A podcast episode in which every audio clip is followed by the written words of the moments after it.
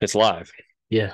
But it's recorded, so it's not live. It's live to us. Yeah. Yeah. Let's go, baby. All right.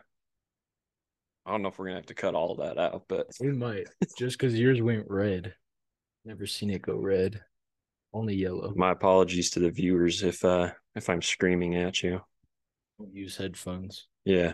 For the first part. Yeah, but you're you're good now. I'll I'll watch myself. I'll I'll try to be better. Uh, yeah, man, we got a we got a stacked show. We do. Yeah, there's a lot to talk about. Yeah, let's uh let's jump into this, man, because I don't want to be two and a half hours again. That's always not the goal. Yeah, yeah, it really is. Um, man, we got some trailers that I wanted to talk about that I think they've been out for a while. To be honest, I just right. did not. realized that they were, and so I hadn't yeah. seen them. But yeah. they're not even like trailers that are previewed in like theaters or like commercial wise. Like I feel like these trailers haven't been shown off, at least anywhere that I've seen. Right. Like I saw a couple for the first time on Saturday when I was at the movies, mm-hmm. but it they definitely haven't been like floating around a yeah, whole no, lot yeah, compared yeah. to what I feel like they should be. Right. So especially like with one of them being like Mission Impossible. Right? Yeah. Like that's a huge franchise. Yeah. That would be for sure. For sure. I mean, I just, we just watched that like two minutes yeah. ago before we started recording this. So yeah. what, what do you think of that, man? You told me a freaking bombshell. You have never seen any of the six Mission Impossibles Not that are one. out. And I probably won't see the seventh. Really? Not interested. No, I might get around to it eventually, but it's the same, like I was telling you, it's the same kind of genre to me as like Top Gun. They're just movies that don't necessarily look super interesting to me. Mm. Not saying that they're bad movies or anything like that, but I don't know. They never like caught my eye. And so I just never got around to like watching those kinds of movies. Right. Yeah. yeah I mean, that's, that's understandable. They're for sure like a different breed of of action movie, I guess. Um, I was kind of saying before we started this that I wish Fast and Furious would stop trying to be Mission Impossible, because I feel like that's what Fast and Furious has become, and it feels so unnecessary there and so over the top. Whereas yeah. honestly, there's a lot of Mission Impossibles. I guess there's only six. There's not that many, but there's a few that are really, really good that are some of my favorite action movies. And then there's a few that I could kind of care less about. Yeah. I never saw the sixth one just because of when it came out. Like mm. I was like moving and stuff, so I just never got around to seeing that one. Right. But I definitely want to see that sixth one, because the seventh one did look pretty cool. I don't yeah. think it looks out of the realm of like every other Mission Impossible that mm. they've already done, but it does look like something I'd want to go see personally. Right. Yeah, I might get around to seeing it just because I feel like my movie watching needs to still be broadened. So I think I've, I think the first Tom Cruise movie I've ever seen was Top Gun. Really? I think so. Never think... saw like The Outsiders from the eighties or interesting. Yeah, so maybe I should see some more Tom Cruise. I mean, again, it's kind of all like at the same movie, more or less. It's yeah. kind of like when you watch a Dwayne Johnson movie and only his muscles can save the world. It's like only Tom Cruise sprinting in a suit can save the world in, in every, every Tom Cruise movie. So right. I just don't get why they keep calling it Mission Impossible when obviously it's been it's, done. Yeah, it's been successfully done. So yeah, new I, title, Mission Impossible seven. Instead of Impossible, Mission Very Difficult. And there we go. Mission Nearly Impossible. Yeah, I like really rolls off the tongue. Mission Borderline Impossible. that that may have to be what they start calling it going forward if they if they keep doing these right. things. Literally. Yeah. But the other one we just barely watched was Insidious five, The Red Door. Yeah. And uh you said you've only seen one, right? Two. Two? Because I forgot about okay. The Last Key. I don't remember which one I watched besides The Last Key. Um, but other than those two, I haven't seen, I guess, the other, what, two now? This is this will be the fifth Insidious movie. Yeah. yeah, so I haven't seen the other two, but watching that trailer makes me want to kind of like watch all of them. Yeah. So I Insidious is probably my favorite horror movie franchise, and it's just because I feel like they care equally as much about the story and mm. the plot development and the character development as they do about the scariness of the movie. Right. Whereas there's so many horror movies that are just concerned with how scared you get watching it. Right.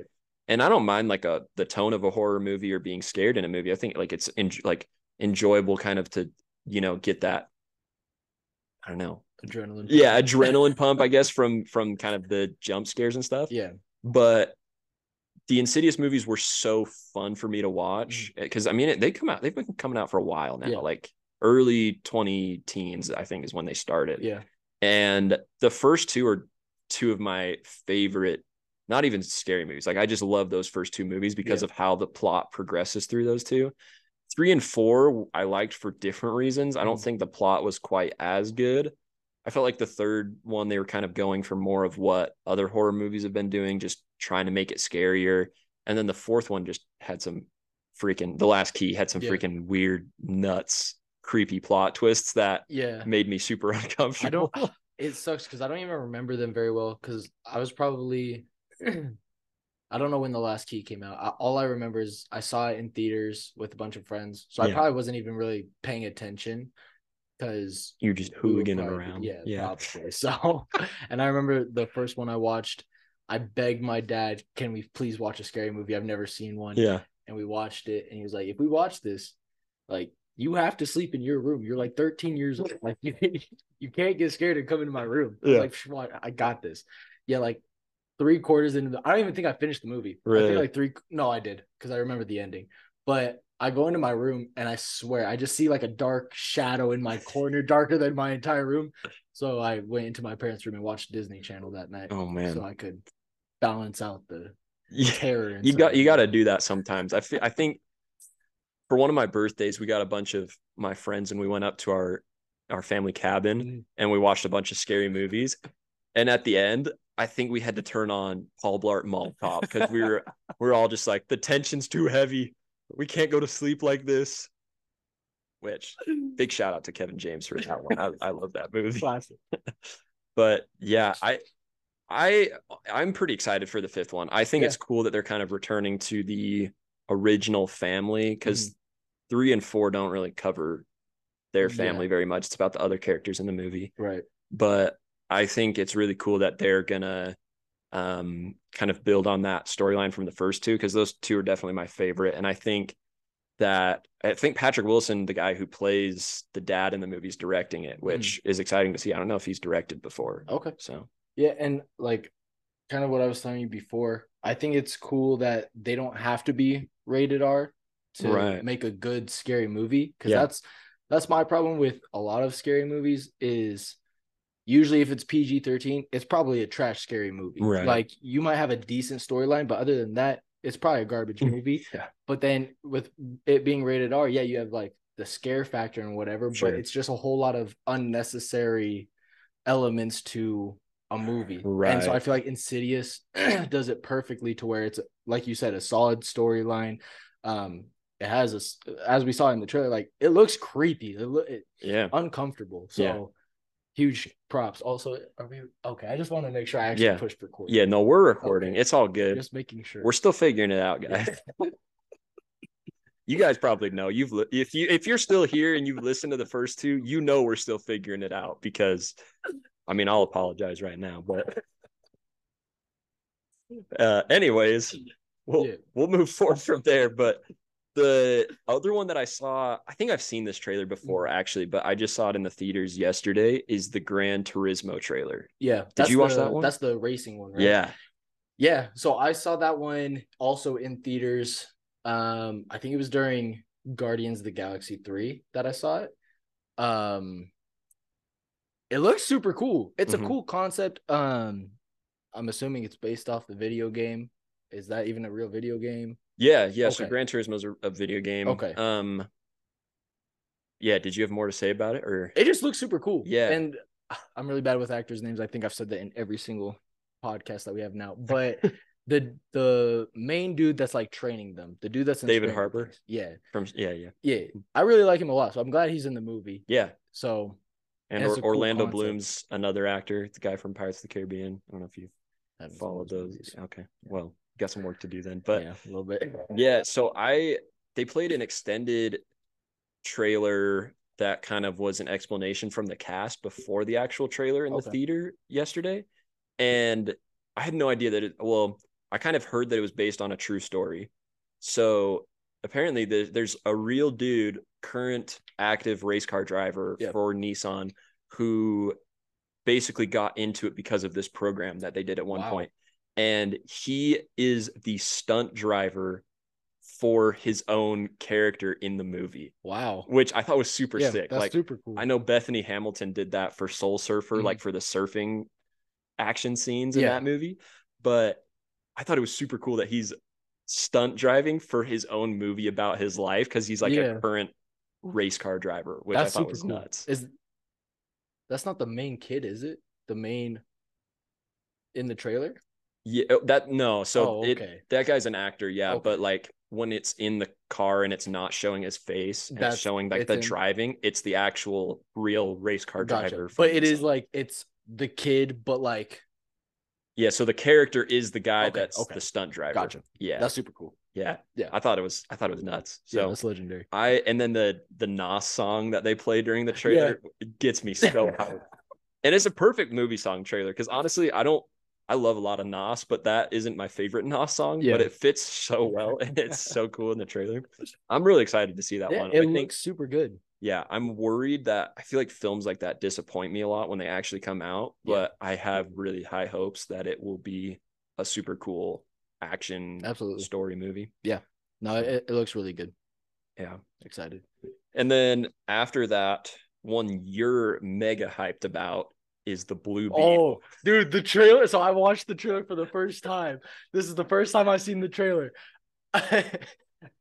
It's going to be another comedic superhero, sure, which i i like that depending on the character. So mm-hmm. like if you look at Guardians of the Galaxy, perfect. If you look at Ant-Man, perfect. If you look at Thor, no. Um good third movie, but still no. But so Blue Beetle I feel like is a perfect fit, especially in such a darker universe. Mm-hmm. Like you have Barry Allen, you have the Flash with his kind of witty, kind of like Spider-Man kind of character, yeah, Shazam yeah Shazam and so I feel like he'll be a good part in D C. I I haven't heard anything about his story not being canon moving forward, right. or if they're restarting on him. He's such a side character that like you could keep him in. You yeah. don't have to restart on him, because this is the first time you're even bringing him up. Um, but it looks cool. The graphics look super cool. Right. Um, even just the scenes where he's like flying around or like fighting in the suit, and then the yeah. suit at the very end says like, I can create anything that you imagine. And then he pulls out this like super giant sword and it's like, good choice. Yeah. I, yeah. I lost my mind. It looks super good. Yeah. So I, I feel like this is a movie that I would have been mega excited for like four years ago. And it's not that I don't like Blue Beetle or that I don't feel like that's a good fit for D C, 'cause I do think he could complement what they have very yeah. well. But I just feel like the dip in quality of superhero movies has me so worried for characters like him right now. That's valid. Because like Ant-Man comes out several years ago and it fits perfectly. Guardians of the Galaxy, same thing. Right. The like where superhero movies were as a whole was in the perfect place for them to come out. But I feel like right now, and especially in D C, where yeah. there's so much in the air, it feels like such a dangerous time to introduce a character like the Blue Beetle. Right. Yeah. But I do think it has a ton of potential, because it's not a super, super popular mainstream superhero. Right. Like anytime you reboot a Batman, like there's a ton riding on it because everybody yeah. loves Batman. Every time you reboot Spider-Man, there's a ton riding on that. Right. Superman, same thing. But there's some characters like him where you have a little more wiggle room to play with yeah. and make it your own, and make it not only like a tribute to the character really well, but mm-hmm. make it a really, really good movie. And right. I think they do have the potential to do that. And I think, like you said, there's a lot of comedic aspects. Like, I don't know if you caught that George Lopez, I think, is his dad in the movie. Yeah. And so I think I love George Lopez. I'm curious to see how he'll fit in a superhero movie, but he had some great one-liners in the trailer.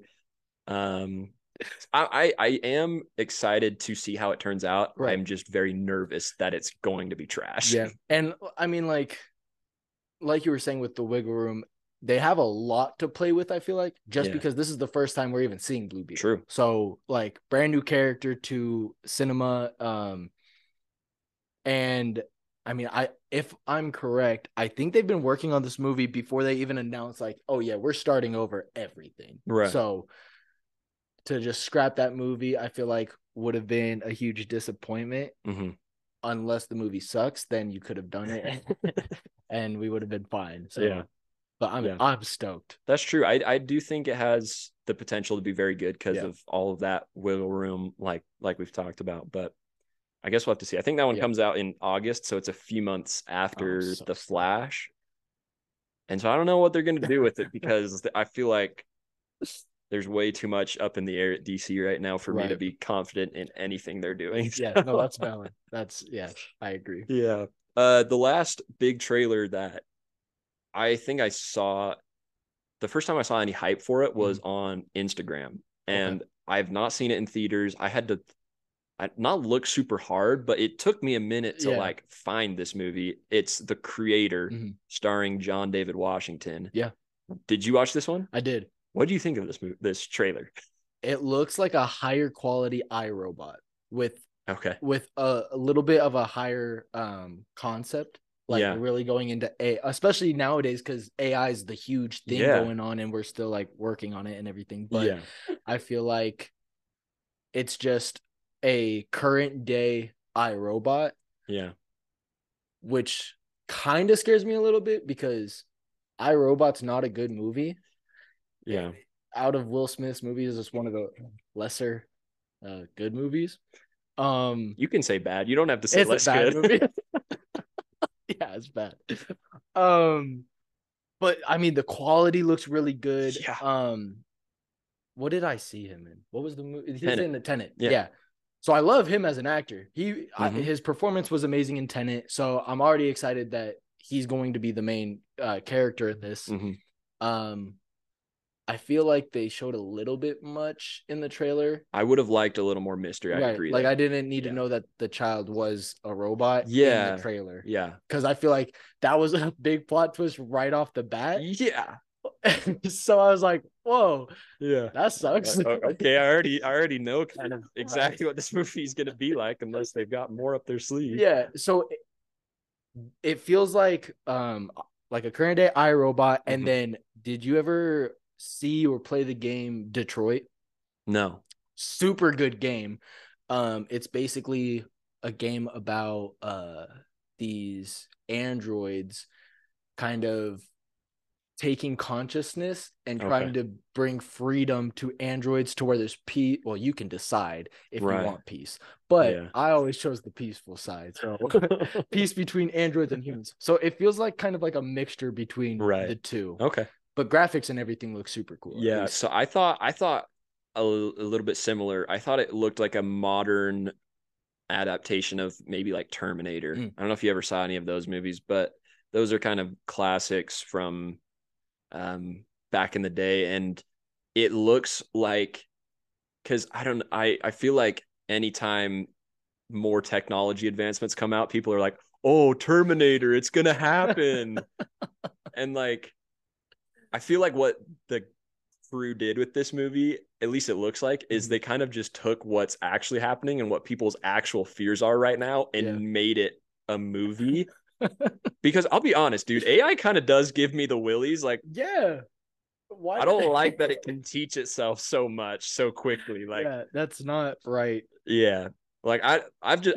I, I don't have Snapchat, but they have the new A I thing on Snapchat. And I've heard like people just get weird messages from it, like creepy stuff. Bro, can I find one? I texted it. I had to, because I, I saw the same kind of thing. Yeah. Um, keep talking while I pull it up. Yeah. So, I mean, I, but to get back to the movie about it, it does look super they interesting. Delete the messages. Oh, yeah. Yeah, they don't, not saved. They don't want you to expose A I on the I podcast. Named him Kevin from the F B I. Yeah, so But yeah, I mean, A I kind of does give me the willies, but yeah. hopefully they they resolve people's concerns with it. But I do think it makes for a very interesting movie premise. And like you're saying, John David Washington looks like a really good fit for the role based on what he did in Tenet, which gives me similar vibes of movie style, at least. So I think like the hype that I was seeing was like, this is the dark horse for movie of the year. And I would not be surprised right. if it is one of the best movies I see this year. Absolutely. But it's definitely a movie that caught my eye and I'm like, okay, I got to see this when it comes out. Right.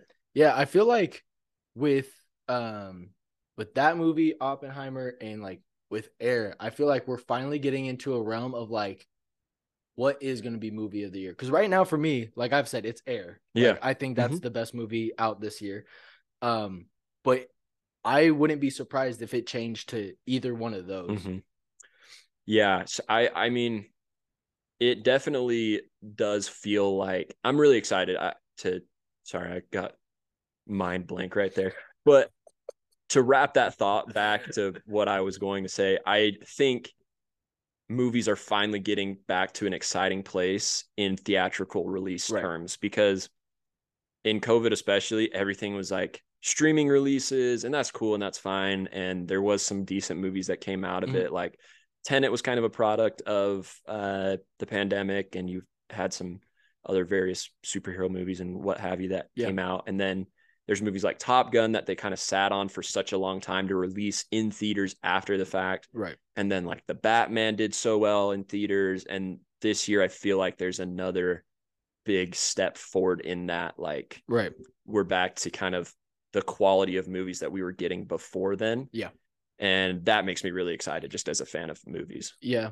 Like for me, especially going into not, I'm not going to say newer movies because they're, they've been out forever. But sure. for me, seeing them for like the first time, yeah, it's like, I'm actually getting excited about anything that's not superhero related. Like for the first time, probably ever. Like, yeah, which is a cool thing to that see. Is cool. I'm growing.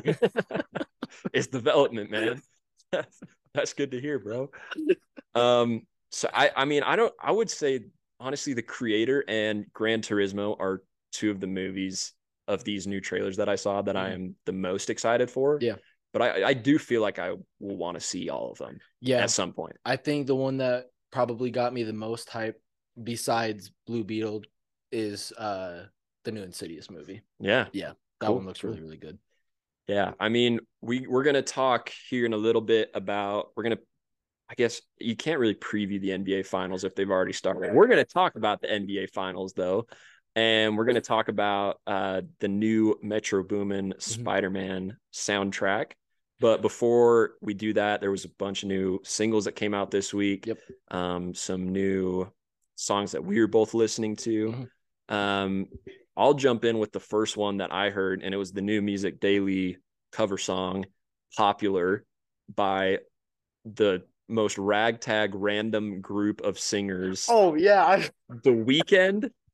Playboi Carti and Madonna, and I was like, oh my goodness, this may be the worst song I hear this year, or it could be decent, but I don't think it's gonna be good.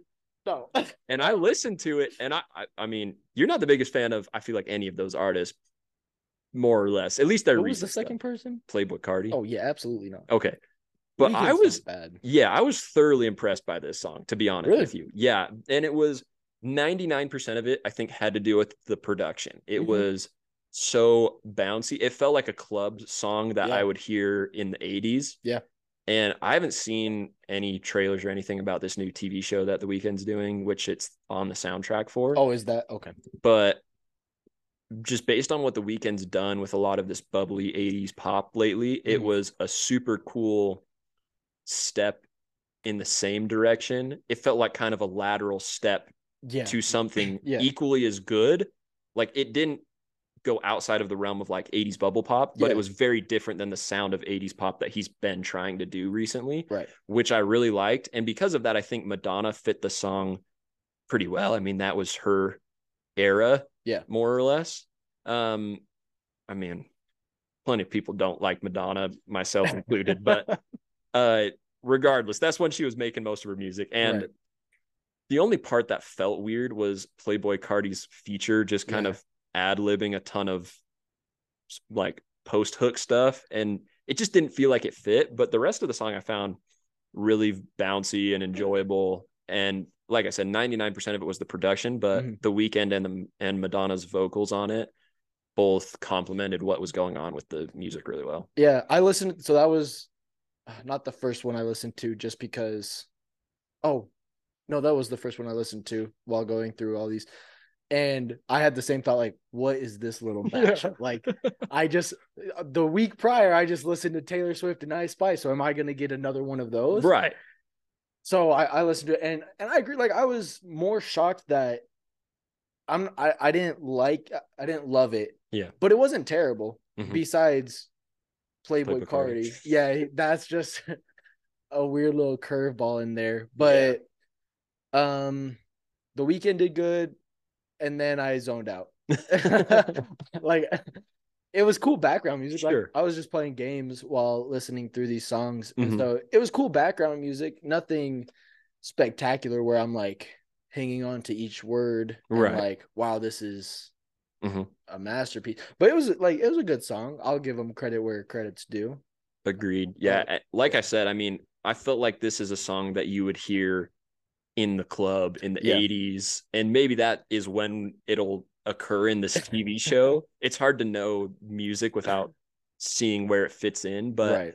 I do feel like it might fit into that kind of show, I guess. I don't, like I said, I don't really know anything about it, but I feel like it's going to fit in really well wherever yeah. it goes in the show. I feel like a lot of, at least this week's, I feel like a lot of the songs that I at least listened to were a lot of like clubbish music.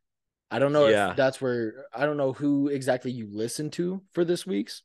Yeah. But the couple of artists that I saw drop and listen to, a lot of the ones were very club field music. Yeah. What what was another one that you heard? So there were this this one kind of shocked me. It was uh the Chainsmokers and, oh my gosh, don't say Blood Nymph, from the Taco Bell commercial song. Is that what it is? Yeah, Ain't she no gives way. me nightmares, man. That that Taco Bell commercial song. One, like... Yeah, I listened to it too, just because. That's a great song. Man, she gives me nightmares, though. I couldn't do her vocals. She scares the crap out of me. No, I thoroughly enjoyed that song. I didn't even know that was the same song. Yeah, well, it's that... not the same song, Whoa. but same same person. Yeah. yeah, yeah, no, it was it was a really good song. I thoroughly enjoyed that one. Man, well. I do I do respect what they were going for, and like I said, I I think I may have enjoyed it more if that, that Taco Bell song didn't give me the freaking willies so much. I love Taco Bell, and I didn't want to eat there for weeks until they stopped running that commercial. That's, that song creeps me out. Holy Toledo. And then I like looked up the song on Apple Music, and she like wears elf ears all the time, and I know, because it's the stuff of nightmares. Golly, just be normal people. Oh, anyways, I'm glad that you enjoyed that one. Yeah, I liked it a lot. I honestly, I feel like I may have enjoyed it if it wasn't her yeah. singing it, just because I, I think I'm I'm you off of traumatized. Yeah, I really was.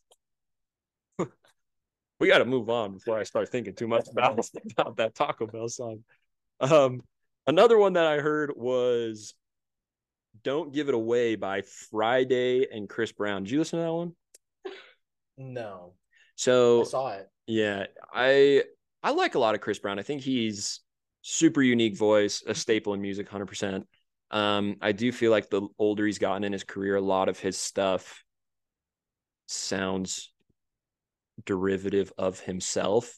Like a lot of it sounds yeah. like the same song, um and I felt like this was just another kind of step in that direction. Like, it was fine, it was enjoyable, but it just sounded like other Chris Brown that I'd heard before. So I don't know that I really would listen to it again, yeah. not because it's bad, just because I feel like I've heard it. Yeah, I was gonna click on that one, but then I saw Pressure by M G K, yeah. and so I kind of just absolutely forgot about Chris Brown, and I was like, oh, this is one of those songs I needed to listen to. Yeah, I wasn't a fan of it. The the Pressure, the pressure song? song? Yeah, it I, I think if you were to Google the definition of mid, this song That's would be a, yeah. linked to mm-hmm. that de- description. Yeah. And I, like, this is kind of what I expected from M G K. Yeah. I'm not going to lie. Like, I was not excited. I wasn't like not looking forward to it, but it's like, I'll listen to it when it comes yeah, out. Yeah. Like, I think his little pop rock thing that he's been doing, I think that fits him very, very well. Yeah. I think he has the capabilities of rapping, but shouldn't do it very often. Respectfully. Yeah. Like, and I think he does good on features. Like, when I think uh two of the people he collabs really well, where it's kind of like a mix between pop rock and rap, is Black Bear and Trippie Redd. Yeah. That's yeah. that's about it. And he he did incorporate a lot more rap on Mainstream Sellout, mm-hmm. which I thought sounded fine when he did it. Yeah. Um, but I'm with you. I felt like I listened to this Pressure song and I was just like, all right, that's exactly what I thought you would put out. Like, I'll probably never listen to it again. I wouldn't necessarily say it's garbage, but it wasn't yeah, good. yeah, yeah, no. It, it's a very forgettable song, and I'll probably forget about it by next week. Yeah, yeah, yeah. I forgot about it until you brought it up. That's valid. No, I'm just kidding. yeah, it, it wasn't very good. Anyways, uh, a song that surprised the heck out of me mm-hmm. was Bread and Butter by Gunna. Did you hear that song when it came out? Yeah. I, I feel like, I mean, I'll be honest. I am not the biggest Young Thug or Gunna fan, and I feel like they're kind of more or less the same. And when yeah. it comes to them, I feel like I'd prefer Young Thug over Gunna in general. Yeah. But I thought this song was really cool. I thought the production was really good. His vocals are pretty monotone for what I feel like yeah, he does. Absolutely. But the chorus was kind of catchy. I really liked the lyrics. Like, he kind of dove a little bit into what he's been going through with his like legal troubles lately and everything. And, you know, that's its own story, but it was cool to hear him acknowledge it and be like, I went through some stuff with this and like life was not enjoyable. Yeah. But like, I'm back doing the only way I know how to get through these times, like trying to heal myself through it. And I thought it was, it was really cool. Like, I ended up downloading it, and mm-hmm. I'm, I'm, like I said, I'm not the biggest Gunna fan anyways, but yeah, I, so I heard it, I think on accident, because I, so I, like I said, I was I was playing games while listening to all of these songs, and yeah. I think I need to never do that again, so I can actually listen to the music.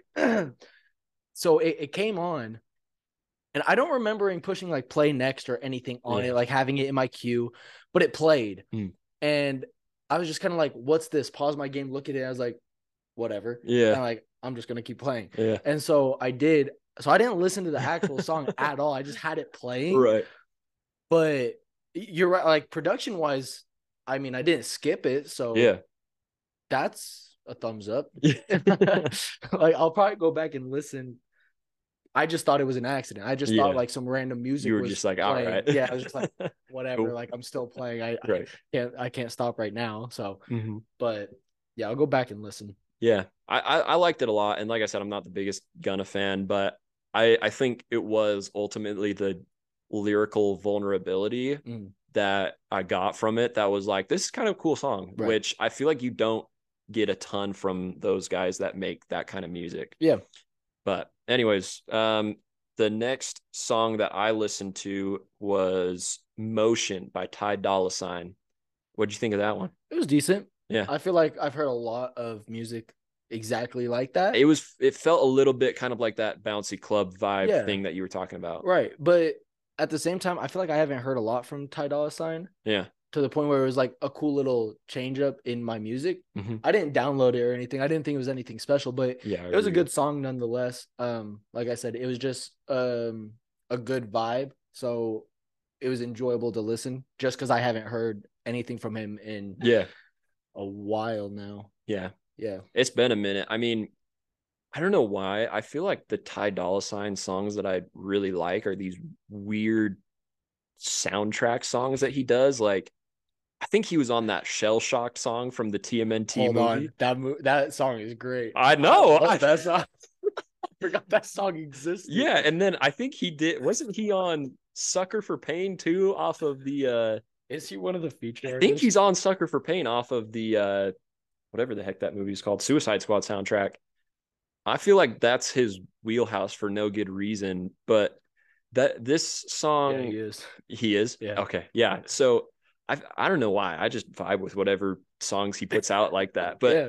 I this song and the next song on my list, uh Portia Topless by Kid Cudi, mm. I felt like, oh, it's like cool to hear them making some some decent music. Like, I haven't heard their voices much yeah lately, but neither of them were songs that I feel like I'd go back to a ton or download, but like yeah it was cool to hear him drop something that wasn't half bad. Right. Yeah, I didn't I wasn't really feeling the Kid Cudi vibe. I I didn't even know that was Kid Cudi until I looked at what I was yeah. listening to, and I was like, okay, I remember pushing play next, but this doesn't sound like anything yeah. you make ever. Yeah, so like it, it it does feel out of place for him. Um, I don't know if you listened to Intergalactic, his last little album that he did, but mm-hmm. it reminded me a lot of that, which is definitely a stray from what he normally does. Yeah. Um, and I like a lot of Kid Cudi as much as the next guy, but the dude's whole career's been very hit or miss for me. Like, even on his Man on the Moon album, which had like Day and Night and Pursuit of Happiness and all right. these classics, there's a bunch of like boogers in between there like that just are not very good, at least in my opinion. I'm sorry if any Kid Cudi fans are out there and don't like that, but oh yes, another fan base to try. No, I'm not trying to piss off Kid Cudi's fan base. No, I like the man, but but yeah, it, it wasn't his best work, I would say. Yeah.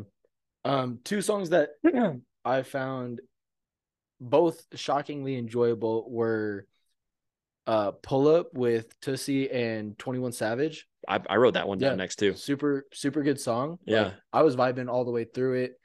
Um, I feel like, at least in my opinion, I feel like twenty-one Savage hasn't been doing good on features lately. That's just how I feel. Um, sure. But this one, I feel like they both, I feel like they worked really well together. I think this was a good um, collaborative project. Um, enjoyable song. Yeah. Yeah. I, so I listened to that song and I remember seeing something about him recently. Mm.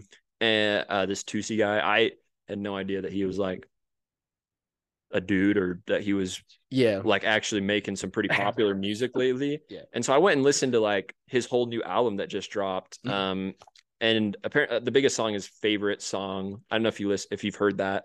It's, I don't think so. I'm not very up on like the, uh, what's big on TikTok or the radio music. Oh, I kind of, I, I don't know if it is or not. Oh. That's why I, I just saw that it was trending. And not so that. I'm assuming that's where it's trending. Probably. Cause I haven't heard it, probably. But Um, I listened to that whole project and it was very respectable, mm. very respectable. I would not by any means say that like top to bottom, it's the best album I've heard right. this year, or like he's, you know, the next whoever, but right. it was very year? respectable.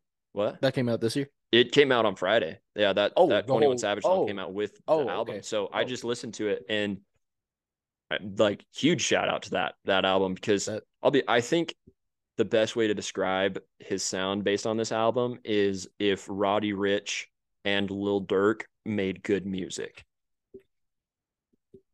I'm going to go listen to it. Yeah, because I, I like a lot of Roddy Ricch's vocal yeah. stuff. I don't think he has, I don't think Tootsie has this range vocally that Roddy does, but then again, I don't think he really tried to on the album ever. Right. Um, and he's kind of got this similar Lil Durk vibe to when Lil Durk does something a little more melodic and a little mm-hmm. less drill. Okay. Um, like I said, it's it's not by any means like top to bottom the best album I've heard or anything, but I think um, it's a very respectable project. I think there's a lot of growing room for him to do. Yeah. But it was really cool. I ended up reading a little bit about him just because I was curious. Like, I'd never heard of him before. Mm-hmm. Um, he was born four days before me. So like, oh, wow. I don't know why I felt like this connection. I was like, this is my dog. Like we're, I'm we're, we're like, yeah, we're, we're in this together now. But he, uh, anyways, because of that, I was really listening to the album lyrically, and it was super cool. Like to mm-hmm. hear him kind of go through these growing up. I wouldn't say it's like a coming of age album, because obviously like I'm twenty-three, he's twenty-three, right? But um, it was like an adulting album, like becoming an adult, coming to real responsibilities, recognizing your immaturities. Yeah.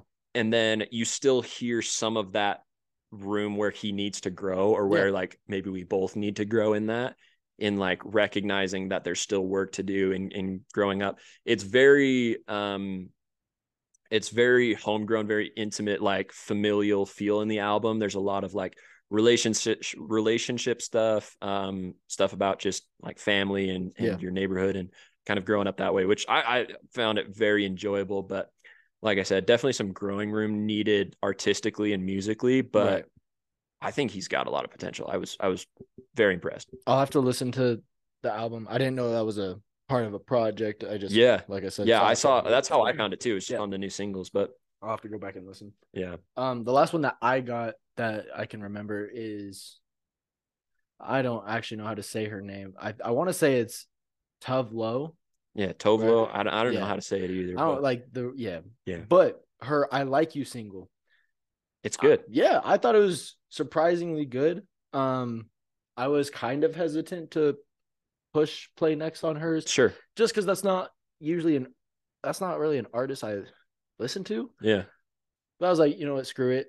Mainly because we're we're doing this podcast, so we review. So I'll review. Yeah, it was a good like, song. Interesting, and I, that's one of those songs that I was saying like it feels clubbish. Like interesting.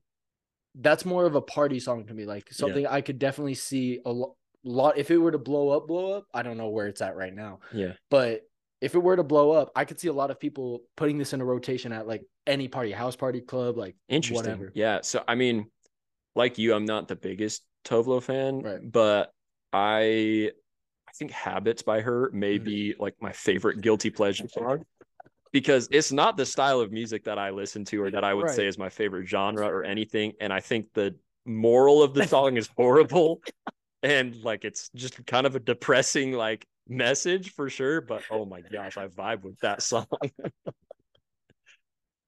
Yeah, anyways, before I embarrass myself more, um yeah, there was some there were some solid singles that came out this week. There was I didn't listen to a whole lot where I was like, this is absolute garbage. Then right. again, I didn't listen to like every new song that came out this week, but at least from the artists that I listened to, there wasn't a whole lot of like trash. There was yeah. definitely stuff I didn't keep. But it was nice to hear like some good, solid music come out. That was just kind of refreshing. Yeah, I feel like this week I downloaded a lot more than I have in the past couple weeks. So yeah. very enjoyable on yeah. my end, at least. Cool. Yeah. All right. So for our next segment here, we are going to have our first official guest on the show, the artist formerly known as Maddie Gladstone. Maddie Vance, who's also known as my wife, uh, is our resident basketball expert and here to chat with us and preview the N B A Finals a little bit.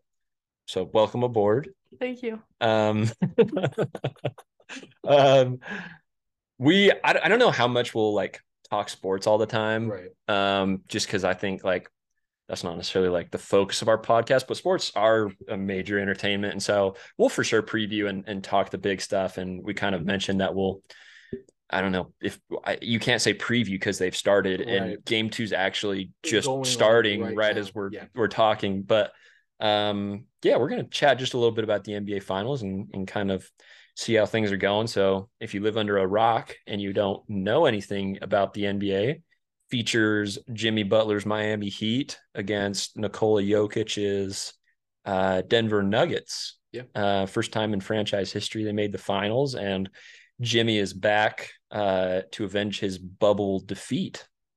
So uh, not the finals that I think a ton of people wanted to see. I think there was a ton of people that wanted Lakers Celtics right. or Lakers Heat right. or Nuggets Celtics, but I don't know that a whole lot of people really wanted to see Nuggets Heat. Yeah, probably just Miami and Denver. Yeah. Yeah. So, it. I mean, this is kind of an interesting dynamic we have here because you are a, a Jimmy Buckets man. You want him to win his ring. Yeah. You think Nikola Jokic is the best thing since sliced bread. Basically is. So, um, I mean, how how are, how are you guys both feeling about this finals matchup and and I mean, are you excited to watch it or not? Um, oh, and the Nuggets are up one zero in oh, the series. Yeah, they did win. They won on game. Monday mm-hmm. or we Thursday. We haven't seen any games, though. So. Yeah, we uh, well, any of the first game or the yeah, beginning of the second game. So the first game was all right. It was like a good little back and forth. Mm-hmm. Um, obviously, Denver caught steam very early on. Um, they used, and they only did this because I don't like the dude. They used Aaron Gordon for like the first seven minutes, like just Aaron Gordon. They yeah. just kept dumping it off right in the paint. He just laid the ball up. Yeah. So that sucked. Um, but did you see his interview? I think it was after the first game where he was like, I'm a, I'm definitely going to tell my grandkids about these playoffs yeah. when, when I locked up Cat, and then I locked up LeBron, and now I locked up Jimmy Butler. Yeah. And I was like, did like no K D too or yeah. something like that. Yeah. No, you're not. No. Yeah, I don't like that he guy. Probably he will, probably though. will, but his grandkids yeah. are gonna be like, Grandpa has dementia. Grandpa's losing it. But is he wrong? I don't know. Is he wrong? Is, has he locked them up? Pretty well. Okay. They're in the finals. I mean, you know more than I do, so yeah, he did a he, he's done okay. Yeah. You just He's don't like him. I just don't guys. like him. I just think he is one of the most mediocre players that can dunk really well. That's it. He's I will say he he strikes me kind of as like a uh, a more athletic version of what and a little bit less cocky version of what Draymond Green and Dylan Brooks are yeah. on their teams. Right. Like he doesn't do a whole lot other than you need his energy on defense and he will right. score when he's wide open. Right. Hey, but that's what they need. That's true. Yeah. They don't need another all-star player. You even just need he, the one. Even though yeah. he said that he deserved to be an all-star this okay, year. Okay, I'll just ignore that part. That was stupid. We roast me, Ty, and James roasted the crap out yeah, of he him. He did not deserve that, but he does what Denver needs him to do. This is true. Um, I think a lot of people have the Nuggets winning it like pretty easily. That's all I've really been hearing, especially after the sweep over the Lakers. I think Shaq took the broom out on set, didn't he? What if you was, yeah. Um, I still don't think we should count out. I just realized the pants. That's funny. Uh, sorry. Jaden and I have matching pajama pants for when from when we were roommates slash mission companions in Boston. And they are sparkly rainbow colors, and he just saw mine sitting on the floor. So, oh my goodness. Anyways, um, I don't think we should count out the Heat just yet. I think they are the definition of scrappy, um, and I think somebody said this about the Timberwolves last year about them being scrappy. The reason why a scrappy team is so scary is because they're so unpredictable, and mm. if you look at them. You look at people like Max Strus, Caleb Martin, Gabe Vincent. Who are they? We They're the know. same guy. yeah. So it's like you have Caleb Martin popping off for like eight threes, seven threes um, in game seven against Boston. Mm-hmm. Um, just completely came out of nowhere. And then in game one against Denver, they suck. All three, three of them points. Yeah, yeah. They all are trash. Um And then you have somebody super uh, inconsistent on offense in Bam Adebayo because game seven, I think he had like five points or something like that. Game one, he had twenty. He had a double-double, twenty-six points, thirteen rebounds, something like that. So I think overall, I think Denver definitely does have the upper hand, but I think to count out the uh, the Heat would be a mistake, and that's what they want. So mm-hmm. Heat and six. Really? Yeah, actually. Oh, okay. Yeah. Okay. I mean, I don't really have a horse in this race. I'm like, I love basketball, but like the Celtics and the Jazz are kind of my teams just because I've lived there and um, the fact that neither of them are in it and right. that it's Miami and Denver doesn't make me like dying to see who's going to pull it off. Like right. it'd be cool for Jokic to win it after the last few years that he's had. It'd be cool for Jimmy to win one.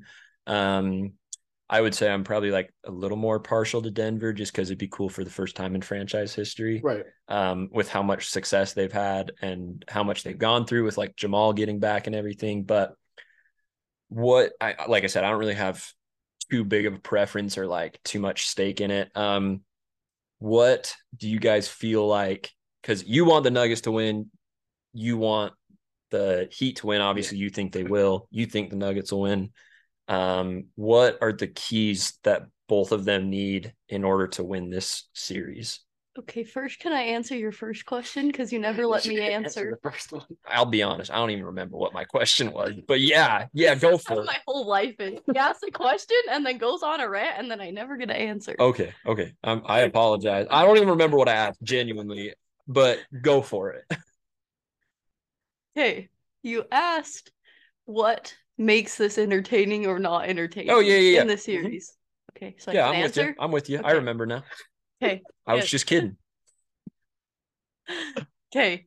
I understand why this might not be the ideal matchup to like someone who doesn't really watch the N B A or isn't super invested or wanted the Lakers, Celtics, whatever. But here's why I like Denver and Miami. I think they're both just super underrated. They've got selfless stars, Jimmy Butler and Jokic. It's not like a I still love these guys, but it's not like a Steph Curry or a Kevin Durant where they need to shoot fifty a game to win, right? They've got all these underrated stars. They work hard on defense. They hustle.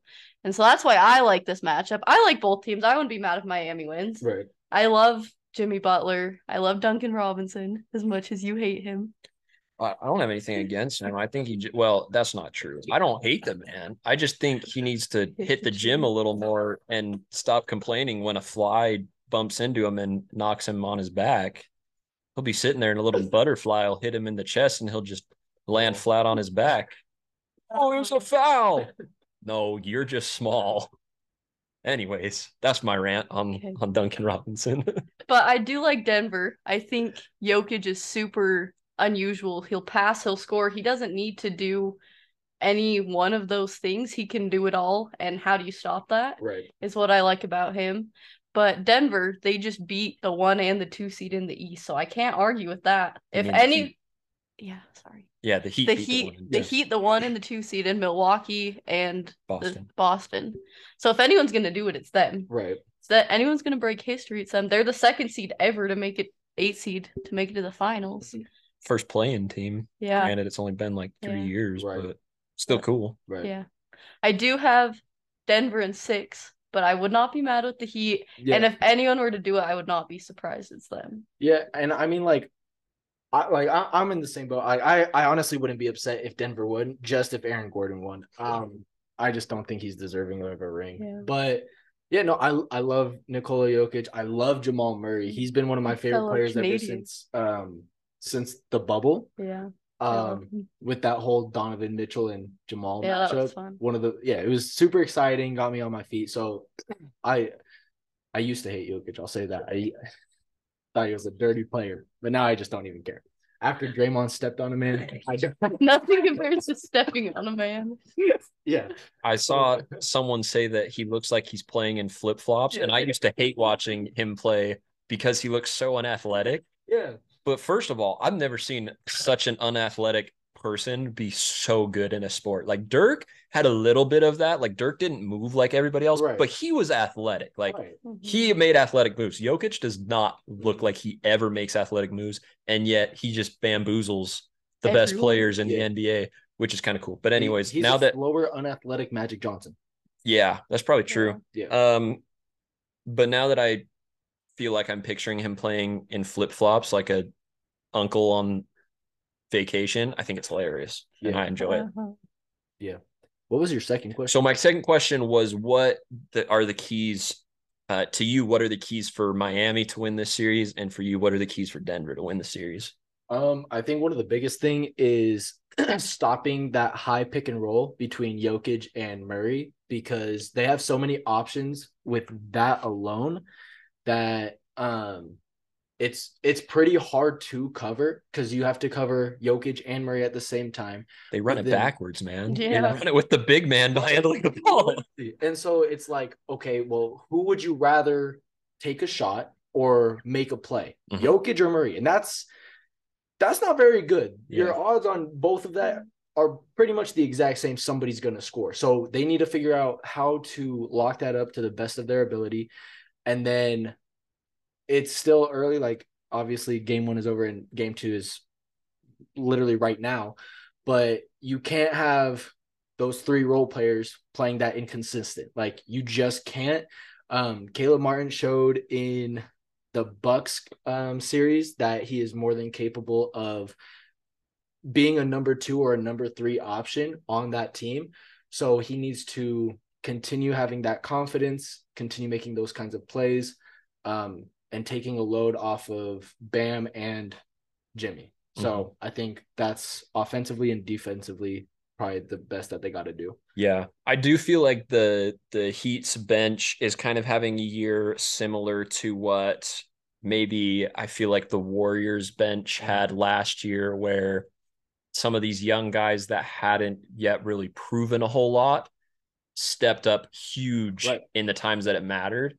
And like you said, they struggled at the beginning of, of the series so far uh, in game one, but in the big moments so far, they've been there. Right. And um, I, I haven't heard status updates on Tyler Hero on what he's doing, but if you get him back and it fits the system well, he's a good three option to score the ball, or even a two sometimes. But if you don't get him back, they're playing great basketball without him, and they're in a great rhythm. And I don't know that you necessarily need to interrupt that unless things start getting really dicey, and then maybe it, it's important for him to come back and and play. But like I said, I think they're they are in a very good position that the players who need to hit their peak mm-hmm. are hitting their peak at the right time this right. year. Yeah. And I think, I think it's really good for the Miami Heat to have somebody like Jimmy Butler. He's such a great leader. And I think that's just amping them up more. Um, you look at like all the things he's been saying, like in interviews and um, even after the games, like people are just reading his mouth, like talking to Caleb, like, no, we're fine. Like, we're okay. You look at every single interview, even though the Celtics came back and made it a tie series. Now we're fine. We're going to go listen to some music, wind down a little bit. Like, he's just a super good leader to have. That's going to, um, like you were saying, like be unselfish, get your guys into the game. And even if he doesn't have a great game, he's still going to push, kind of like a Draymond Green. Like, he's going to be that guy on the floor saying, hey, no, shoot that. Like, you're good. Forget about whatever you just did. Next play. Let's go. So I think that's another good thing that the Miami Heat have. Yeah. You, uh, you've been showing me Jimmy Butler's Instagrams after his games, and his Instagram story just looks like a proud dad showing off all of yeah. his children. Like, it's not even pictures of himself. He's just like, it's like at Bam, and at Duncan. Bam, at Duncan Robinson. Like, he's just tagging them in photos of themselves without Jimmy in it. And he's just like, great game from so-and-so tonight. Legendary. Just, it's super cool to see yeah. that from a star. Yeah. I like that a lot. Well, what about for the Nuggets? I think I think for both teams, it's basically a battle of the role players. Whoever's yeah. role players play better, like if K C P and Aaron Gordon and who else is there? Bruce Brown. Bruce Brown. Bruce Brown. Uh, Did I say Michael Porter Junior? M P J. Yeah, and Michael Porter yeah. Junior Uh, who's the dude? Uh, Jeff Green. Yeah. The man who had the greatest block I've seen this year at like age fifty-five or however old he is. So basically, I think if any of those guys, or if Max Strus starts popping off, Gabe Vincent, those guys, I think whoever plays better is going to win, honestly. Right. Because Jokic is going to get his thirty-point triple-double. Jamal Murray is going to get twenty-five. Jimmy and Bam are going to get twenty to thirty each. But it's whoever can play better off, off the bench, off those other star players, yeah. I think. I think Jokic could beat up Bam a little bit, though. I think that's a yeah, disadvantage. Dude, I saw, there for I saw them. Jokic throw Cody Zeller into the fourth row from that first game. My gosh. That was a yeah. That was that was unsettling to see, but it was kind of funny. I'm not gonna lie. I but... saw this meme. It was like, Cody, you have to guard Jokic, and it was um Dwight Schrute from the basketball episode, and he just has his arms up like, what do you want me to do? Serious. Oh yeah. Oh, that was funny. Yeah, that's a that's a matchup nightmare whenever you have to run that. But that's no Al Horford out there, Cody. Yeah. Um. So role player success. Um. I mean, definitely seems seems crucial. I think. Um. I think the Heat's like like you said, Jaden. I think the Heat's bench uh is in a position where they're like, we're fine, we don't need to like get down on ourselves. Mm-hmm. We want them to count us out, because they've really thrived under that. I mean, like, let's be honest. This was a team that people were at the end of the season were stressing if they would make the playoffs or not. Yeah. They lost their first play-in game, didn't they? Like yeah, they had to they win lost against the, they had to win lost. the second game to get in. Yeah. yeah. So, I mean, they've had their backs against the wall the whole year. Um, and Denver's been dominant the whole year. So I think what's interesting is they both feel like they're in the position they want to be in, right? Which makes this a very interesting thing. You have the team that wants to be, have their backs against the wall. Maybe they don't necessarily want to do that, but they've been thriving in that situation all right. year. And the Nuggets have been up the whole year. They've been dominating and they're doing so right now. Um, so I, I think it makes for an interesting matchup, but Do you, what do you guys think? Do you have anything that feels like, uh, maybe this kind of goes along with the keys to the game, but just things that maybe the casual fan or um, someone like that who isn't, hasn't been watching basketball the whole season, that doesn't know these teams super well, something to watch for or something to keep in mind when you're watching these N B A finals? Because like we said, I think a lot of people were expecting Boston to dominate in the playoffs. They were expecting, you know, maybe a, a Celtics uh, Lakers series or a Celtics Denver series, or even if you go back to the beginning, they were mm-hmm. expecting Bucks and Denver, whoever. Um, not a lot of people thought this would be the matchup they're seeing.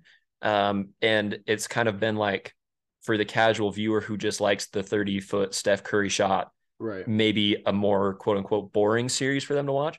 What do you think are like things to watch out for, things that you may not know if you're just a casual fan going into this game? Do you think there's anything like that? Mm. I feel like why people even say that, like for Denver specifically, they are the most fundamentally sound team I think I've ever seen in recent years. Like they play basketball, how basketball like is taught all throughout like schools. Like it's, if you, I don't want to say the right way to play basketball because there isn't a right way, but like the fundamental way. Yeah. Yeah. And I mean, besides Jokic, because he's a freak of nature, but everybody else plays to their position. They do their role. They make the shots they need to. They get back on defense. They play defense how they're supposed to. So that's why people aren't like excited, because you're right. They're not getting the thirty foot um, Steph Curry shot. You're not getting a lob to LeBron James and the sure. crowd goes wild. You're getting Aaron Gordon doing that. Nobody wants to see that. We saw that in the dunk contest. Get out of here. But that's Aaron Gordon's getting the Taylor Swift treatment this episode. But yeah, I, I do. I do. I think that for sure. And to be honest, I think both of these teams kind of fall into that category. Miami has a little more finesse in what they're doing, but I think they're the reason they feel like boring teams is because they're very fundamentally sound teams. Right. And um, like we said, it's not going to be a ton of I S Os and just jacking up shots right. or throwing down on people like John Morant or Zion or whoever, but it's going to be a lot of very fundamental basketball. If you're watching the technical um, fundamental styles of basketball, then I think this is definitely like the finals you've been wanting the last right. decade or whatever. Yeah. yeah. And and you even look at somebody like Jimmy. He's he's a now a current day, I'd put him in the superstar conversation. Sure. I'd say yeah. that absolutely. Yeah. Um where he's not flashy in whatsoever. Jimmy Butler is not a flashy player until if like the playoffs, the you know, yeah. playoff Jimmy. But even then, if you look at his game, he's doing his pump fakes. He's taking three dribbles into the paint. He's kicking out. He's moving around. He's looking for open guys when his shot isn't there. He's not somebody like um, DeMar DeRozan where, like, he knows his spot. You know what? I'm going to take the shot anyway. Like, I have two guys on me. I'm going to still take the shot because I know I'll make yeah. it. No, he's going to – if somebody's on him, he'll look to pass out first. He'll look mm-hmm. to find the yeah. open guy. And that's the same with Nikola Jokic. That's why you don't see him shooting all the time, even though he's very capable of doing so. He had nine assists in the first quarter last game. Yeah. That's ridiculous. That's that so it, I think both of these teams are very fundamentally sound. And I think that's why a lot of people hate it. Cause it's not this, it's not flashy. It's show. not the, yeah. it's not the Dame Lillard step back over Paul George right. kind of finals that you're going to see. Right. Yeah. I think it's just super focused on defense too, and like yeah. coaching strategies, which people don't necessarily like watching. Yeah, absolutely. Yeah, this this feels a little bit more like a finals that would fit in in the early two thousands or the nineties mm-hmm. than in the absolutely. twenty twenties. But I think I think for sure it, if if you are a fan of fundamental basketball, and I mean, there's not a ton of it today, like you've been saying. Even on the college level, it's gone further away from that. There's not a whole lot of teams running with those styles of players, but I think there is for sure intrigue and and importance in the technicality of what they're both doing. And if you just know what you're looking for with that, it's very impressive and very like entertaining to watch. It's, it's kind of like, I mean, a lot of people don't like watching baseball, but for me, like I love watching baseball because of how technical the game is. Yeah. And if you know all the ins and outs and everything that you're looking for, the game's very interesting to watch, but it's not flashy and showy. And so I think you just have to know what you're looking for in order for you to like get heavily invested in it. Yeah. Mm-hmm. I think another reason I like these teams, I feel like everyone's just kind of accepted their role, which like doesn't happen on other teams. Like yeah. you see like Kevin Durant and Devin Booker fighting for spots, or right. Jason Tatum and Jaylen Brown in that last series, which really hurt them. Jordan Poole and yeah. anybody else on the Warriors. But I think these two teams show like younger kids watching basketball, like teaches them the fundamentals, play defense, know your role. Not everyone has to score fifty a game. Right. Like it just shows that if you score like ten points, play defense, like that can help you get to the finals and win. Right. And I feel like some of these players like Jimmy, they like show that scoring isn't what makes a game. It's every aspect to a game is what makes a game. So if you are zero for ten in the first half, but you have four or five rebounds, four or five assists, you've helped out just as much as anyone else. Without you, they're not getting the boards. Without you, they're not getting these assists. They're yeah, not I mean, finding the open guy. If you got ten assists, but you're you've missed five shots, you've still accounted for ten points. Right. Plus. Yeah, like so it, it it's definitely cool to see that it's not, these teams aren't a one trick pony. They're not a um hero ball team. They are both very well team um teams, I, I guess. Yeah, it's yeah. ironic that one of them has a guy named Hero on the team. You know? And he plays. He is Hero. The only one maybe in the series that plays a little bit. No, of Hero. I'd, I'd, t- I'd say yeah. Duncan too. Uh, I'd say At times. Yeah. yeah. yeah. They've got a couple, but in general. yeah, in general, they're usually pretty sure. Good. Yeah. Cool. I mean, like I said, I don't I don't have a whole lot of stake in the in the finals, but it is an interesting matchup to watch. I think no matter who wins, it'll be cool to see them yeah.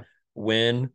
Um, I feel like now for me, I would just like to see the Nuggets get a sweep, because I think there's only been like what four or five in finals history or something like that I was reading. And so just from like a, a basketball fan standpoint that doesn't really care who wins, it'd be cool to see that happen. But I, I, if Miami pulls off the greatest series of upsets in basketball history, then sick, like awesome. But I mean, is there anything else that you guys uh have to say about the finals or or any of the players? Or I think with this finals, it's history for either side. Sure. And I think it does so much good for either organization. Mm-hmm. If you look at the Heat, Jimmy finally gets his ring. He will probably go down as one of the best playoff performers in basketball. Mm-hmm. Um, you have Kyle Lowry getting a second ring, and that's usually the time where people will start considering debating for like Hall of Fame status. Mm-hmm. He's not a Hall of Famer. I'm gonna say that right now. But he's in the discussion. But he's in the discussion. um, you have Kevin Love getting another mm-hmm. ring. You got Bam getting his first, along with a, a lot of these other young guys. Mm-hmm. Um, this will be what, the Heat's fourth ring as an organization. This will um I can't pronounce his name, but the coach Spoelstra, he uh that'll be what, his fourth ring. I think he's well. I think yeah um he'll go down as another very great, very successful coach. Mm-hmm. But then you look at the Nuggets as well. Jokic and Murray finally stopped the talks of they can't win to like they can't make it out, just like Joel Embiid, like y'all can't make it past whatever round. They're in the finals. If they win, they shut everyone up. Yeah. They get their first rings. Um, the Nuggets get their first ever. How yeah. great would that be, going to your first finals and winning your first finals? Yeah. That's amazing. Yeah. And then both of these destinations become player friendly too. Like, okay, like we've seen what they can do. So mm-hmm. dynasties can be set up for both, which I don't want to see happen, because yeah. I feel like that'll take away from a lot of the fundamentals mm-hmm. that we see, but it still gives a lot of player option. Um, and y'all said save it for the podcast, but Jimmy's retiring in three years. I don't buy it. He's done. I'm telling you, he's not playing for very long. I think once he gets his ring, it maybe a year. Maybe he'll play one more year, two years. I don't buy it. You think he's in it for a bit? Yeah. He's been saying that a Heat jersey is the last thing he'll wear, like, before he retires. So not saying that's helps my case or anything, but he also has um his little business he's got going on with his little coffee shop or whatever that he's been getting very invested into. So if he wins a ring, why not? Why not get right into the business aspect and kind of do your maybe he thing. Wants to win too, so he can be in the Hall of Fame discussion. Yeah, I think if he wins one, he's going to keep going because he wants more. And if he doesn't win, he's going to mm. keep going because he wants one. Lord he's years. Too competitive. He just is be done. Really competitive. I'm telling you, three years and he's done. By what year is it? By twenty twenty-six. By the end of the twenty twenty-six season. All right, I'll mark it on my calendar. Yeah, Get gonna, back to you. We'll follow up with you at that point. We will hear Jimmy Butler retires from the N B A. So, any my finals. Any any final thoughts that you have? I'm just really excited for the series, and I think it's good for the game of basketball. I love Steph Curry and Dame and how exciting that is, but I think it's really cool just to see the fundamentals pay off and show that that does win championship and playing a role on a team and defense, all those little things can actually pay off. Yeah, absolutely. I think um, it would be super cool to see. I mean, one of the great things about sports and the reason we're so invested in them is because of Um, that message of like your hard work pays off or or whatever. And that's not to say if you lose the finals, you didn't put in hard work or whatever, but like, regardless, I think the point is regardless of who wins, that effort was worth it. And even if you don't, I mean, like to get there and to achieve what you've achieved, like Jamal going through what he went through with all of his injuries, for him to get full circle, to be a crucial part where you're not even in this position this year if you don't have Jamal Murray. Right. Um, For him to to win a title would be awesome. For Jokic to, you know, the man got drafted during a Taco Bell commercial. Man, Taco Bell commercials are plaguing me this episode. Maybe it's a sign. Um, but like for him to to go through that, to come from where he came from and and get there, that's super cool. For uh, Bam to prove himself in the big moments when he's, you know, people say he disappears in big games. For him to have a chance to disprove that. For Jimmy to go through everything that he's gone through with all like the effort he put in in the bubble and seeing that fall flat um, would be super cool regardless. And, and I do think like, I feel like the, the moral of the finals, if they do write scripts for this finals, must be that like hard work pays off because I think like, I, I just, I, it'd be super cool for any of them to, to get there. Yeah. High school coaches are going to love this finals because that's what my coach was always like, go back and watch these players. No, now they can say, no, go watch the finals right now. Watch M V P this week. Get your, get your point guards and say, go watch Jokic. Be that yeah. man. Oh, literally. Be the seven foot Serbian. Mm-hmm. Yeah. Cool. Beautiful. All right. So the last thing that we have here, um, I don't even, this probably won't be that long because I guess I'm the only one that listened to it, but someone didn't do what we were supposed to do. No, it's it's cool. We'll we'll uh we'll cover a little me. bit of it here, and we'll uh talk a little bit more about it, maybe in the context of the film next week. But um, Metro Boomin's Spider-Man Across the Spider-Verse soundtrack album came out yep. this week, um, along with the movie, and I did see the movie. We'll probably chatted more about that next week once you've gotten a chance to right. see it.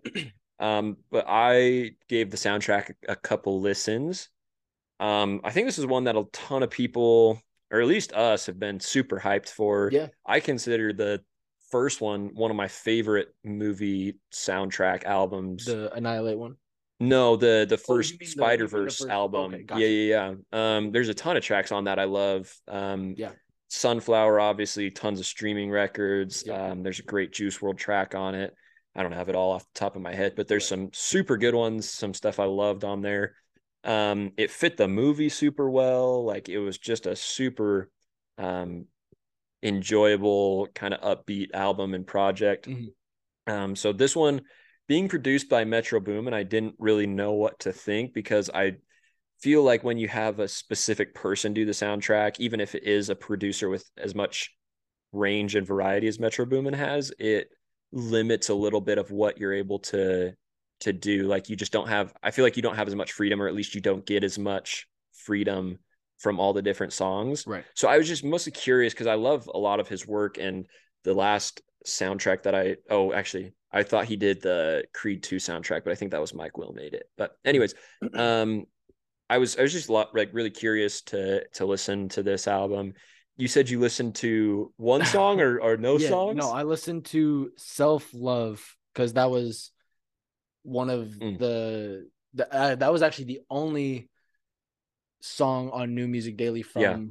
the, from the uh, album. Yeah. I think there was one song that is in the movie that isn't on the album, and I think it's just because it wasn't produced by Metro Boomin, but oh, it's gotcha. called Mona Lisa by Dominic Fike. Okay. Um. Anyways, that's not really pertinent to what you were saying, but so you listen, you listen to Coi Leray's yeah. self-love song off the yeah. album. Uh, I'm not going to lie. I wasn't a fan. Yeah. Um. That's not, and just because it's not my style of music, sure. um, It, it was it was a beautiful song, like production wise. Right. I, I liked the production on it a lot. Song wise, just not my cup of tea. Um, mm-hmm.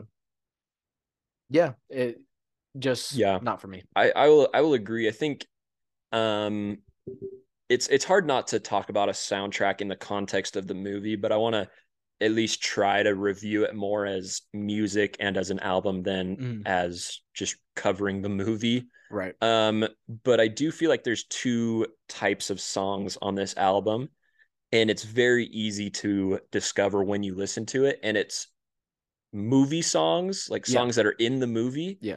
And then soundtrack songs that he just wanted to put on the album that may be about the concepts that right. are in the movie. Yeah. And Self-Love is one of those movie songs. Absolutely. Like, it, yep. in the end of it, and I found out very quick, because of the end of the song, it's Gwen Stacy, or whatever you want to call her in this movie. Um, she starts speaking. Right. I skipped right as I started hearing her voice. I was like, "You're yeah. spoiling it." So that that is throughout the album. Actually, there's a bunch of uh, closing mm-hmm. remarks to each song by characters, and they're just kind of little snippets from the movie.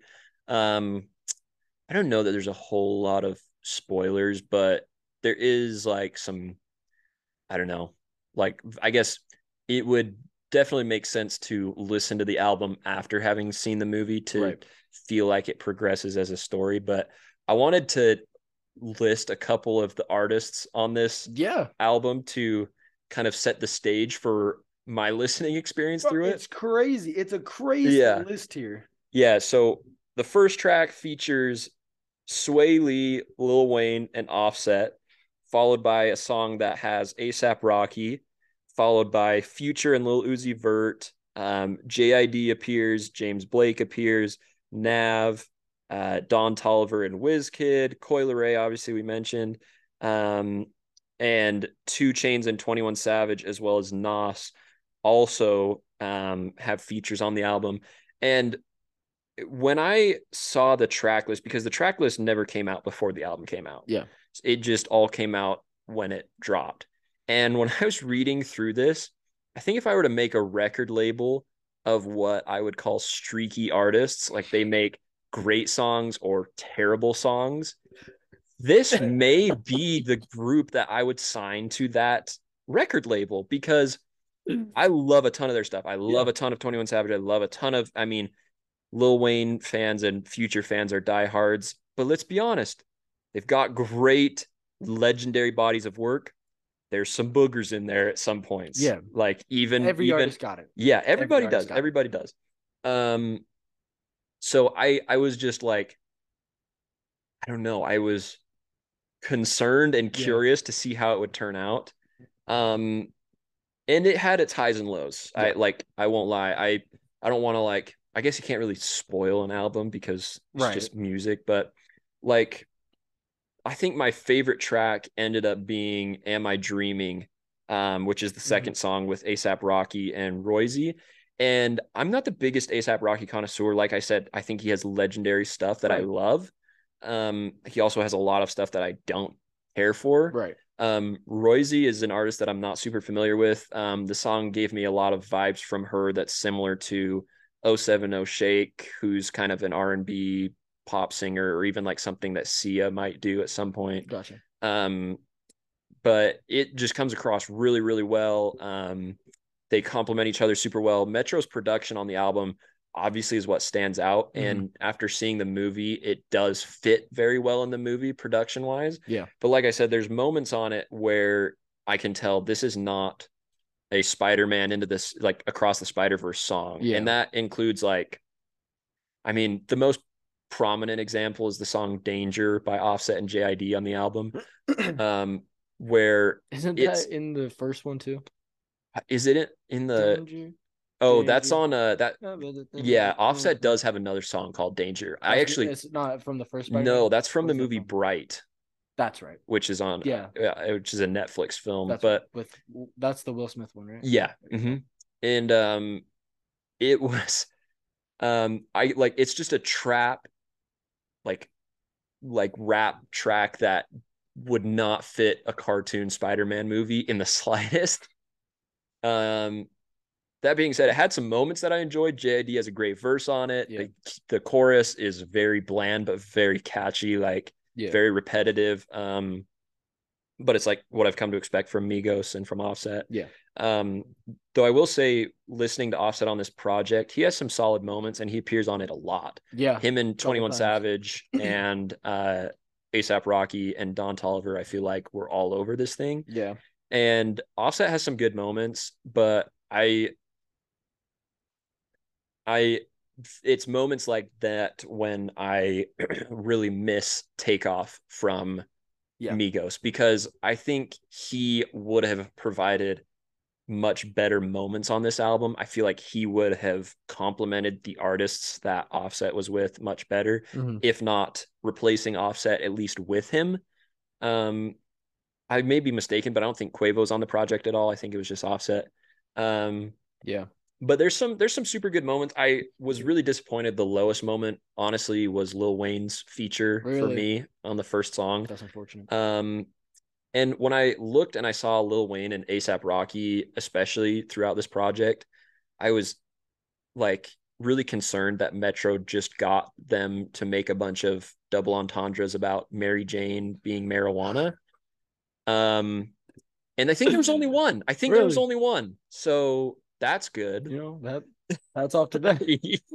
yeah. Um, but I mean, it's the album's not without its cheesy Spider-Man references it. as as it should. Like right. it's that's the style. Um, it's an it's necessary. Yeah. You have um, to.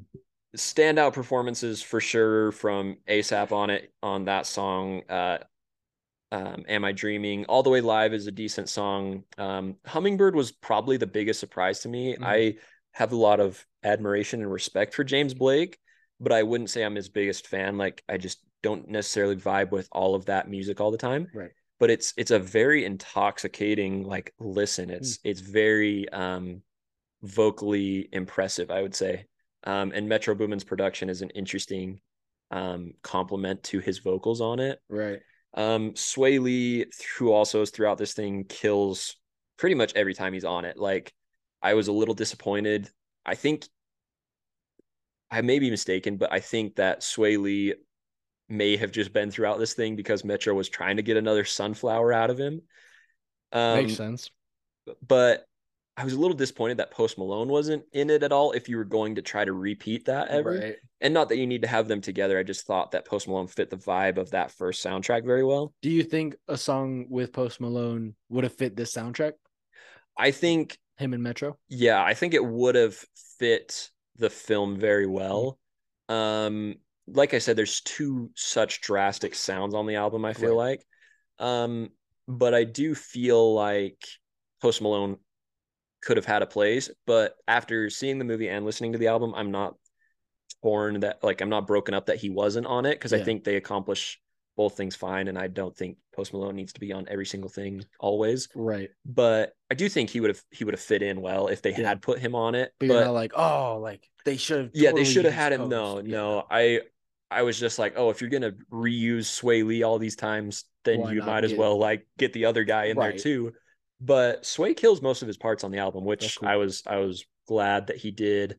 Um, I mean, top to bottom, it was a it was a good album. I wouldn't say great. I wouldn't say it was decent. Mm-hmm. It was it was good. Like, it was better than decent. It was good. Um, I don't know where it would fall, like, in my best albums of the year. I'd probably give it like a seven out of ten, maybe. Okay. Um, there's for sure some weak parts, some parts that I didn't really super right. care for. Um, some parts that are definitely like in it because they had a spot in the movie, um, that maybe may not be Metro's best work, but fit the movie really well. Right. Um, so I found myself enjoying it. I like of the two collab, um, producer soundtracks that I've heard this year, being Dreamville's Creed three yep. and this one. I definitely think it was, it was a little bit better personally. Um, you thought this one was better? Yeah, I thought this one was better than Dreamville's. Interesting. Um, and I did like Dreamville's project. I just felt like, I will say, I think there were better individual songs. Mm. Like, I would say if I had to pick favorite songs off of the two albums, Dreamville's album would have the best couple songs. But as a whole project. But as a whole project, I think this one was a better project and a better body of work. Mm-hmm. Um, but I, I found myself really enjoying it. I, It was interesting to me that I didn't know Metro was doing this album until a couple weeks Literally, ago. Yeah, I think like two weeks ago, we, me and you found out around like the same time. Yeah. Like, oh, shoot, like Metro's doing this yeah. one. Yeah, and when I did find that out, I feel like I remember hearing something about that like ages ago. Mm-hmm. Like, oh, Metro's going to do the soundtrack for the movie. And I was kind of like, oh, great. You know, cool. I guess I'll see when I get there. um, but um. It was interesting because his last project just came out six months ago in December. Yeah. His last individual work, which had been a long time since he did another project before that. I think right. Savage Mode was the last one he did, which was twenty-eight. Yeah, twenty eighteen, twenty nineteen, something, something like, like that. that yeah. It was a few years ago.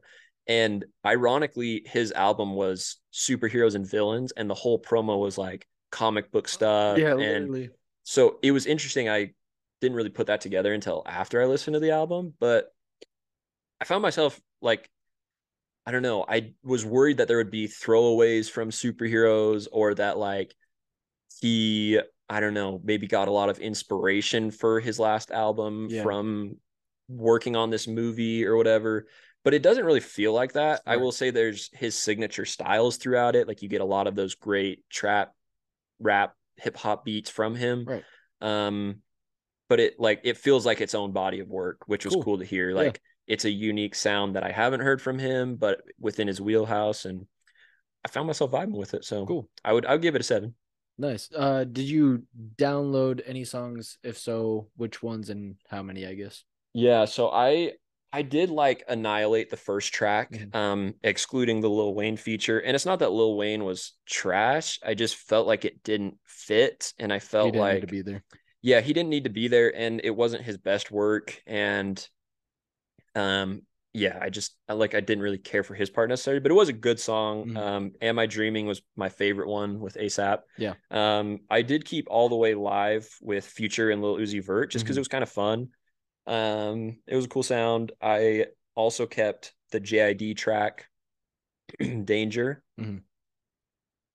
despite the fact that I think it has its moments where Offset doesn't really perform that well. Right. And for the fact that you hate J I D. Well, no, I'm just kidding. yeah, I'm just yeah. Kidding. I that I don't know how that got lost in translation between us. Jaden thinks yeah, I hate J I D, and I think J I D is one of the best rappers right now. I just did put his album in my top five last year. So, um, so honestly, like the first five tracks, I kept and I liked a lot. Um, I also liked Link Up, mm. though I think it's a little more repetitive. Yeah. Um. And I kept kept Nas Morales, which is the closing track yeah. with Nas, um, which felt a little out of place, but I think it's in the movie, if I'm not mistaken. Okay. Like, I remember all of a sudden being like, whoa, this is a Nas song. But it fits. It fits in the movie at the point that it's in. So mm. um, the second half of the album was definitely weaker than the first for me. Um, gotcha. Which I feel like you get into a lot of those tracks that were in the movie and fit really well in the movie, but weren't necessarily like great Metro songs. Yeah. Um, so yeah, I mean, I think I kept, if that's correct, I think I kept seven out of thirteen. So about half, yeah. half the project. Yeah. Not bad at all. Okay. Yeah. Well, now I know going into it, nothing really actually, except that Lil Wayne doesn't do great. Yeah. Yeah. I think the other weakest track um, is Nonviolent Communication. I think it has ASAP and uh, James Blake on it. Mm. It's just a weird fit for both of them. And it didn't feel like it fit the movie, and it didn't feel like it fit the soundtrack. And I was just kind of like not really feeling it a whole lot. Um, gotcha. I didn't love Self Love, but I do think it was one of the better Coyle Ray songs I've heard, which I'm not her biggest fan, but I think she did pretty well on it. And it fits in the movie really well at the part that it's in there. Right. Um, there's a lot of that kind of um, like Hispanic heritage kind of songs uh, reflecting Miles Morales' character, which mm-hmm. was really cool to find in the album. Um, and I mean, we'll probably talk a little bit more about the album's place in the movie next week when we kind right. of give our review there. Yeah. But all in all, I would say it's a, it's a good project. Cool. Well, then I'm looking forward to it when I listen to it on probably either Tuesday or Wednesday. I'll get around to it sometime yeah. this upcoming week. Yeah. And I mean, I'm excited for our conversation about the movie because there's been a ton of hype about it. The first movie was very hyped up. Yeah. It's done really well in the box office so far. So I think we'll have a good conversation about it next yeah, week. Yeah. I'm excited. Cool. Yeah. Yeah. That's about all I got to say. I, I agree, man. We'll, we'll wrap up here, but um, make sure you uh, check us out wherever you get your podcasts. I think we're still working on YouTube. Yeah. I'm a, we'll give it a look. Yeah, we'll we'll yeah, give it a we're look. We're figuring it out. We're figuring it out. You guys know, like we said, that we're just, we're, we're still figuring this thing out, man. Give us till episode five and we should have a maybe good idea about what we're doing. Yeah. Here. What the heck's going on? Yeah. But, um, um yeah, you could also find us at Instagram, TikTok, and, well, I guess we already said YouTube. YouTube Shorts. Yeah, we always got those going. Yeah. Um, I feel kind of like that uh, episode of The Office where Andy comes back from his, like, four-month boat trip. He's got, like, the beard and everything. Yeah, he's got the beard and everything, and David Wallace is coming in for a meeting, and he writes up on the board, and he's like, what is going on? And he's like, I need you guys to fill me in on what's going on. That's pretty much describes how Jaden and I are figuring out this podcast right now. But we're having a blast, and yeah, hopefully yeah. whoever's listening enjoys listening. And right. uh, and if, we're just we're just doing it for fun. Even if you don't enjoy it, we don't really care. Yeah, I mean we do, but if you, but like, we're still gonna do it anyways. Yeah. All right. Well, uh, anyways, tune in next week when and uh, hear how uh, what we thought of Spider-Man Across the Spider-Verse. Absolutely. Goodbye.